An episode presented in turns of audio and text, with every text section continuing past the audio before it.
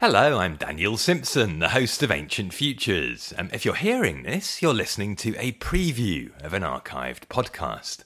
For the full conversation, go to ancientfutures.substack.com, the link is in the show notes, and become a paid subscriber. Or you can also sign up for a free seven day trial with no obligation. If you already subscribe, however, you have access to everything via the website, um, where you can go to your account page to set up a feed to your favourite podcast app. Just follow the instructions at ancientfutures.substack.com forward slash account. Now, everything is free at the time of release, so it's also possible to subscribe without any charge to get the latest episodes direct to your inbox, along with other interviews and things that I write. All of that does take time to produce, though, so while it's a labour of love, subscriber donations do help make it sustainable. But if you're not in a position to pay, just send me a message and we'll work something out. For now, on with the preview.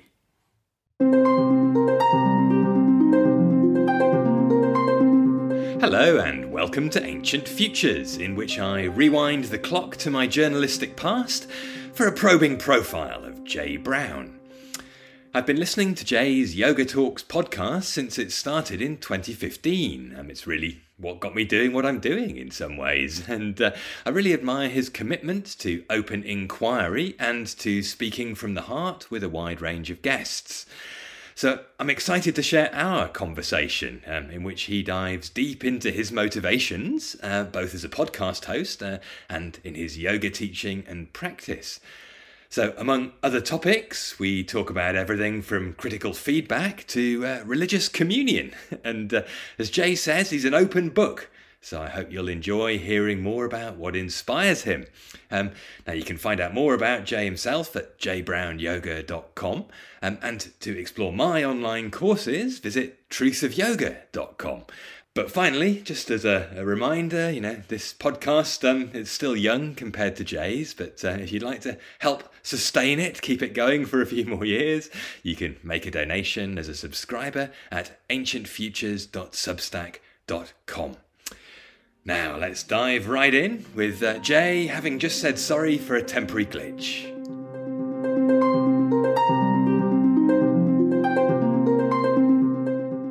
No worries, Jay. Glad you're finally connected. Um, it's yes. funny because you, you, often like to start uh, podcasts talking about the sort of uh, asynchronous nature of conversation. And I was kind of wondering if we were going to do a telepathic one this time or whether we make it at least the two of us in the same spot. no, you know, I think I just have too many balls in the air and I jotted down the time wrong. But I'm glad that you had some free time today and we were able to still get together. No worries, no worries. It's a real pleasure to be chatting again and um, you know to be chatting actually this time looking at each other. I know in the past you've done podcasts just with the audio and um, yeah, like you, I'm you know, staring at the screen too much already. So I kind of like to switch it off sometimes, but also you get a different feeling looking, you know, through the screen at least at each other, even if you're not quite in the same space. So it's a pleasure to be that, doing that. I think that's especially true when you have had times to talk with someone, you feel like you know someone a little bit more. It's not just exactly. a visual image of someone you feel like you have no connection to. And I certainly feel some connection to you. And and let me just quickly say that um, mm. I'll I'm pro I'll record a an introduction for my listeners to kind of explain how this all came about and what inspired it.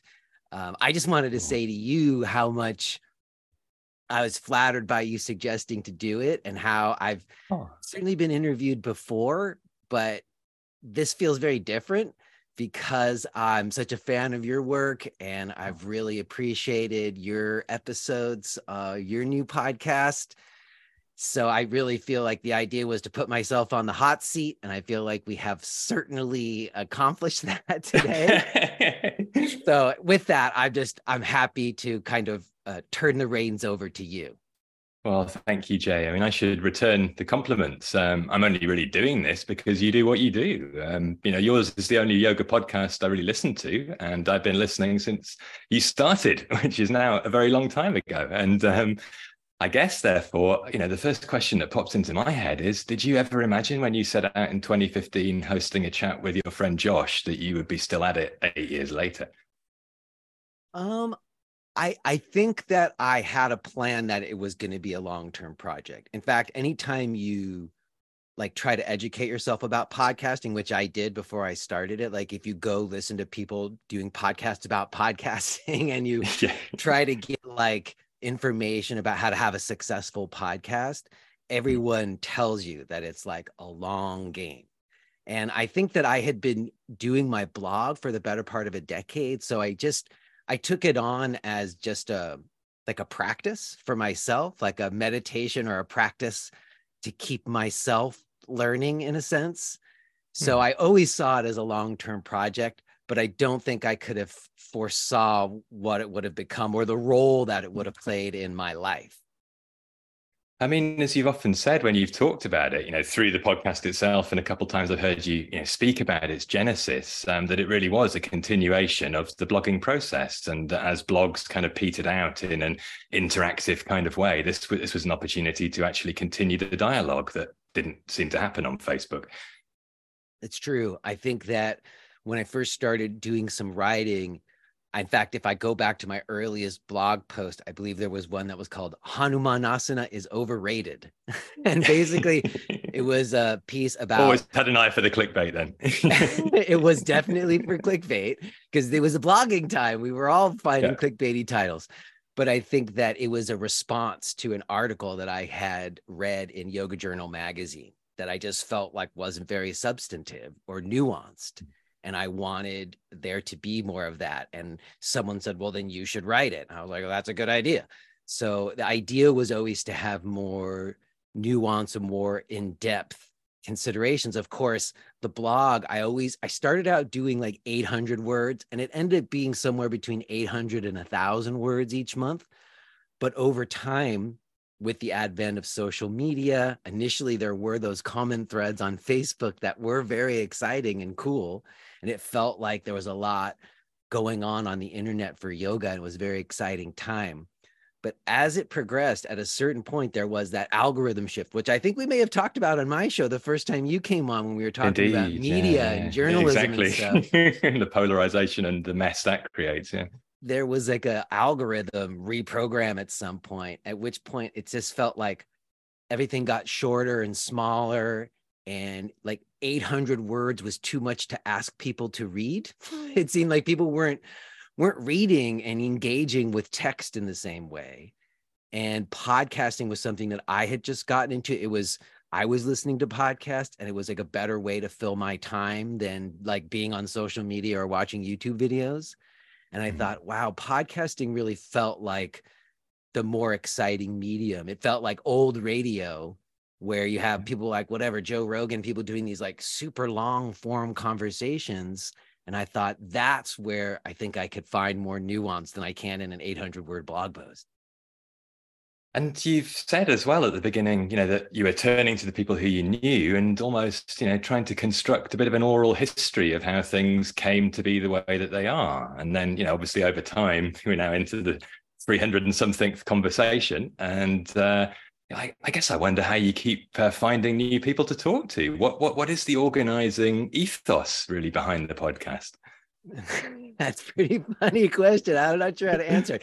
what I would say is that yes, when I first started doing the podcast, and if someone goes back to the early episodes and listens to those rambling, slightly embarrassing intros I was doing, it was about trying to make sense of how I got to where I was in sort of the yoga scene because mm. I had, as I've often said, rode the wave of yoga into the mainstream, started teaching in early 90s, right before it kind of started becoming more aware in, in our popular culture.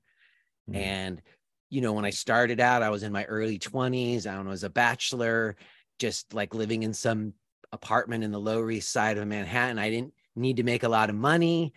And, you know, when I started the podcast, it was like 20 years later. I had a yoga center that was closing down after 10 years because I couldn't afford the rent anymore. I was married with two kids.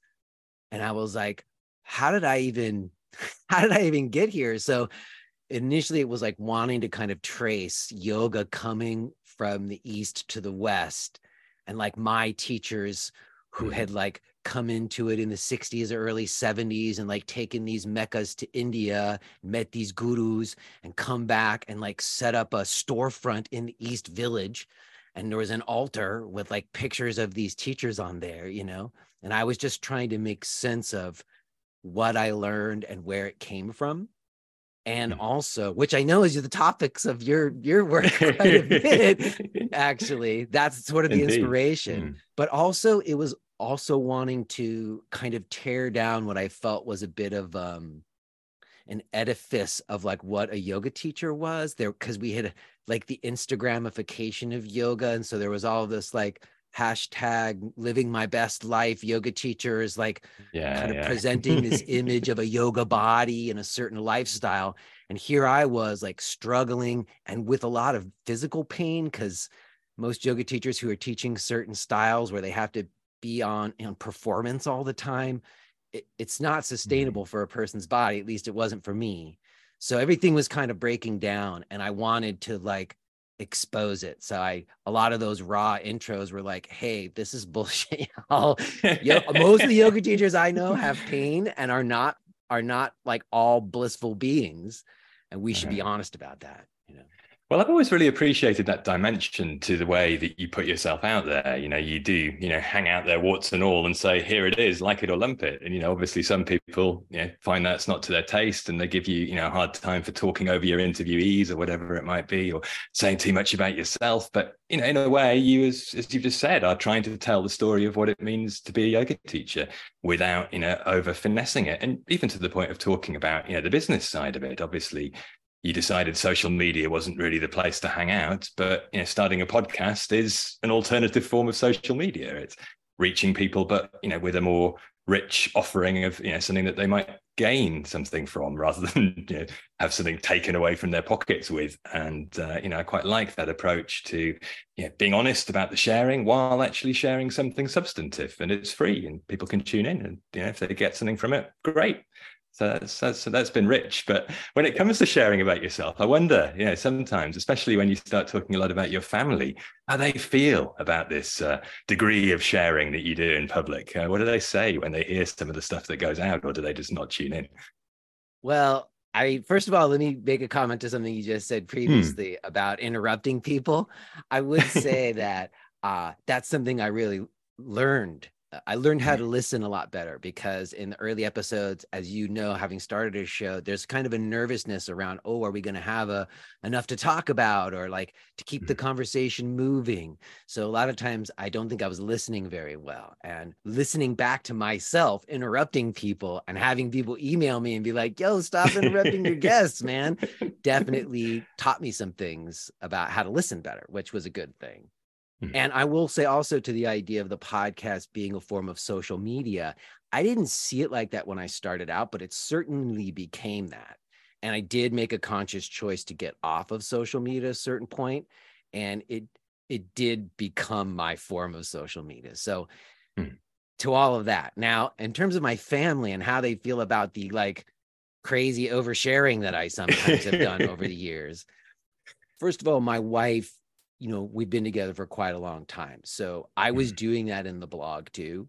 Mm-hmm. And so she had gotten kind of used to that in me. She knew that that was something that I was doing. And I remember having conversations with her back during the blog days where she would read the blog. She's like, I can't believe you're just going to send this out and let everybody read this. And I told her, I said, this is how I'm keeping myself in check in certain ways you know that kind of transparency i've taught about that was a way to make sure that i wasn't full of it or that i was being everything that i would hope to be as a yoga teacher and a person. So she i think understands why i do that. I think over the years of doing the podcast there have been a couple occasions where you know she questioned me doing it. But you know at this point my wife supports me and and respects what I'm doing. And I think she's seen the positive results, even though there have been time times where it's really caused us some issues. Uh, I think in terms of my daughters, they know a little bit. They've each recorded an episode with me well, and I posted it and they they've enjoyed that. And I think that they they seem to recognize that there's something a little bit different about me than some of the other dads. And I like that. so in general, they're supportive and you know, they they trust me to do what I feel like is the right thing for me to be doing. Do you mind if I ask which incidents, you know, did cause a bit of friction? Yeah, I think I think that there were you know two occasions where there were kind of scandals that I got embroiled into. Mm-hmm. And in those occasions I don't think it was the the oversharing that was the problem so much is that because I've put myself out there in the ways that I have, it made me very vulnerable to like the downsides of social media and the internet too. So when there were like concerted campaigns kind of like against me and mm. like people who don't even normally listen to my show we're hearing about or like it got back to my wife from like other people like oh my god i heard this thing about J. you know and she's she had a lot of anxiety about it because it was very scary kind of thing. That was a moment where i was like oh man i've i've made my family vulnerable too. And it's not just me. And i had to kind of reconcile that. But having said that all in all i don't I don't think that my wife has ever regretted it. I think again, my wife met me always having been this way, always having done this. So for her to like be upset about it now, it doesn't make any sense, you know.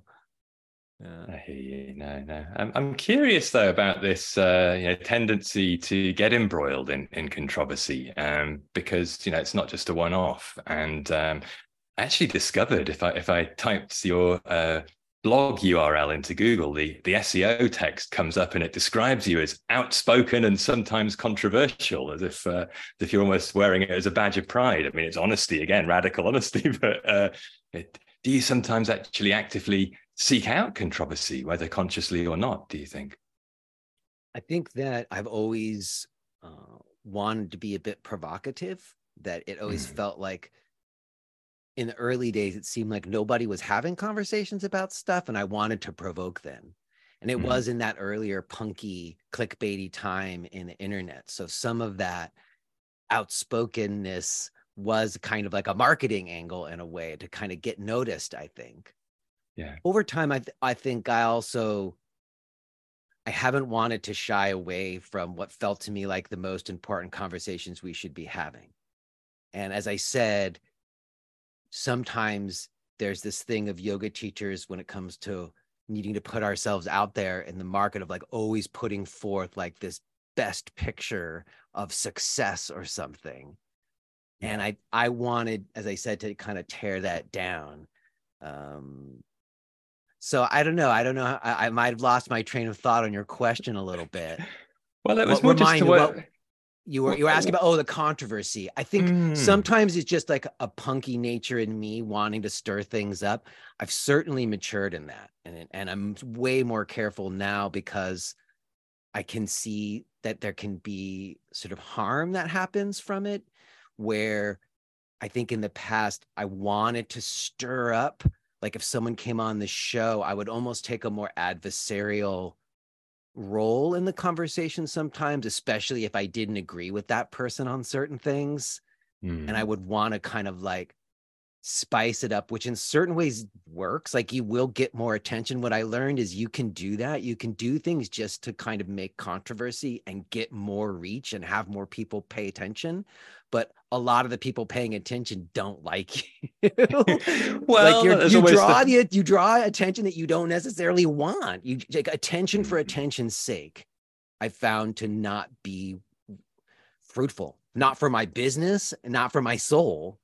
So I think now I'm I'm just smarter and not interested in creating any adversarial relationships. Even if I do disagree with someone, I want to feel like I connect with them and that there can be like a base of friendship, even if we see things in very different ways, especially nowadays with so much polarization. That's become a bit of a new part of the mission mm. of the show is to be able to talk to anybody even if we see things very differently and find a mutual ground to come together on wherever possible and have there been any conversations since that shift in your perspective where you have you know really found yourself quite strongly disagreeing with somebody but then bitten your tongue and then got off got off the call and vented to someone else about it rather than letting it all come out on the air. I'm just curious how you manage that as somebody who's having all these conversations with such a wide variety of people who sometimes surely must just, you know, yank your chain in some way or another.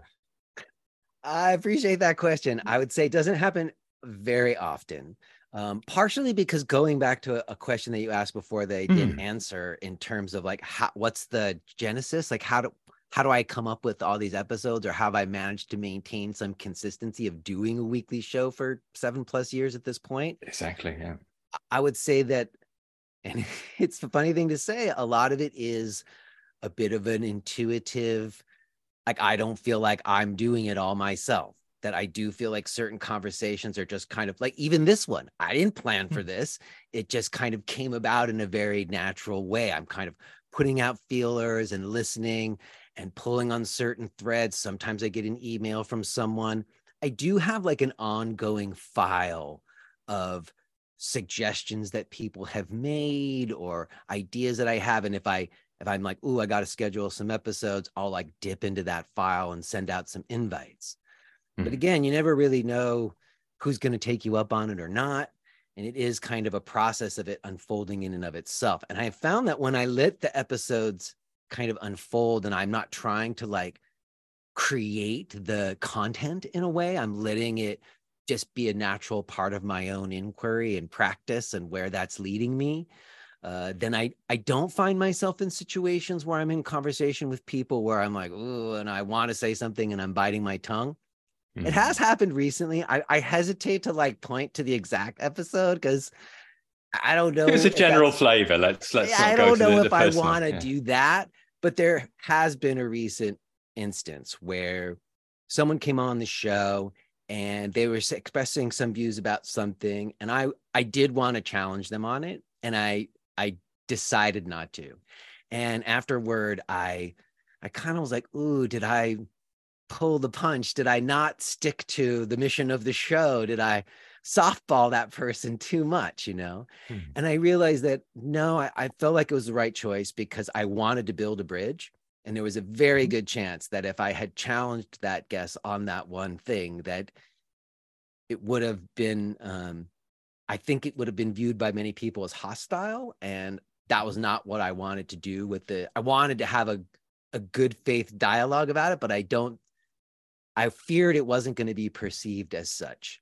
So I bit my tongue. I did talk it out. I have a weekly teachers sangha where I I have people who come in and we usually talk about what's going on in the podcast. And I did hmm. share with them on the download that week. I was like, I gotta talk about this. Do you think? And people generally agreed that I they thought I made the right choice because there was so much other hmm. things in the talk that were valuable and good. To challenge that on that one little thing and potentially kind of sully all the other great things about it that's the kind of maturing that I think I've come to where I'm not just going to jump on any little thing that might stir something up. I want to try to find what the heart and soul of the conversation is and just be true to that.